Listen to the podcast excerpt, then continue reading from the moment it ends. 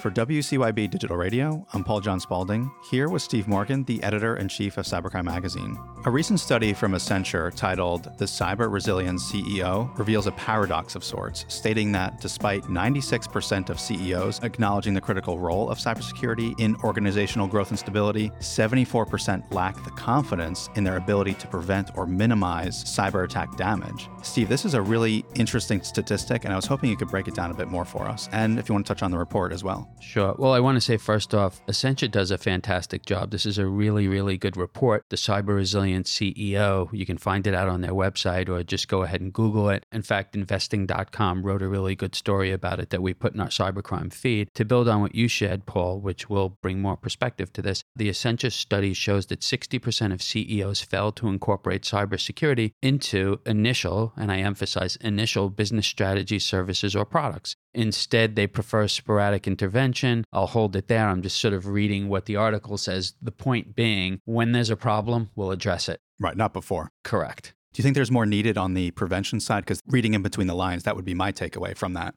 Here's the big problem, Paul, and it's summarized in this one statistic. I'm going to read this, and I hope everybody listens and pays careful attention because it's a really, really big problem. 54% of CEOs incorrectly perceive that implementing cybersecurity is costlier than enduring a cyber attack. So, what that means is I'm a CEO and I've been presented with a cybersecurity solution for my company or a set of solutions. I've been presented with a budget and I look at that and then I assess what I think the cost of a cyber attack would be. Not that I want that to happen. And there's the disconnect, there's the problem. And cybercrime costs an awful lot more than, quote, a system being down or a ransom demand being made. Do you have any advice if a CEO is listening, how they should take this information, or maybe a CISO who is speaking to the board or speaking to the CEO on a regular basis? Let's hope they have some good connections there. What advice would you have for them? To Google the SEC on Reuters. A story was out yesterday. Nobody wants to be the CEO of SolarWinds or the CISO for that matter because the regulator is suing them. It's unprecedented and it may be a sign of the times. It's an interesting thought, and it's also a scary one, I suppose, because that means perhaps things might be less secure to a certain degree depending on where we're looking.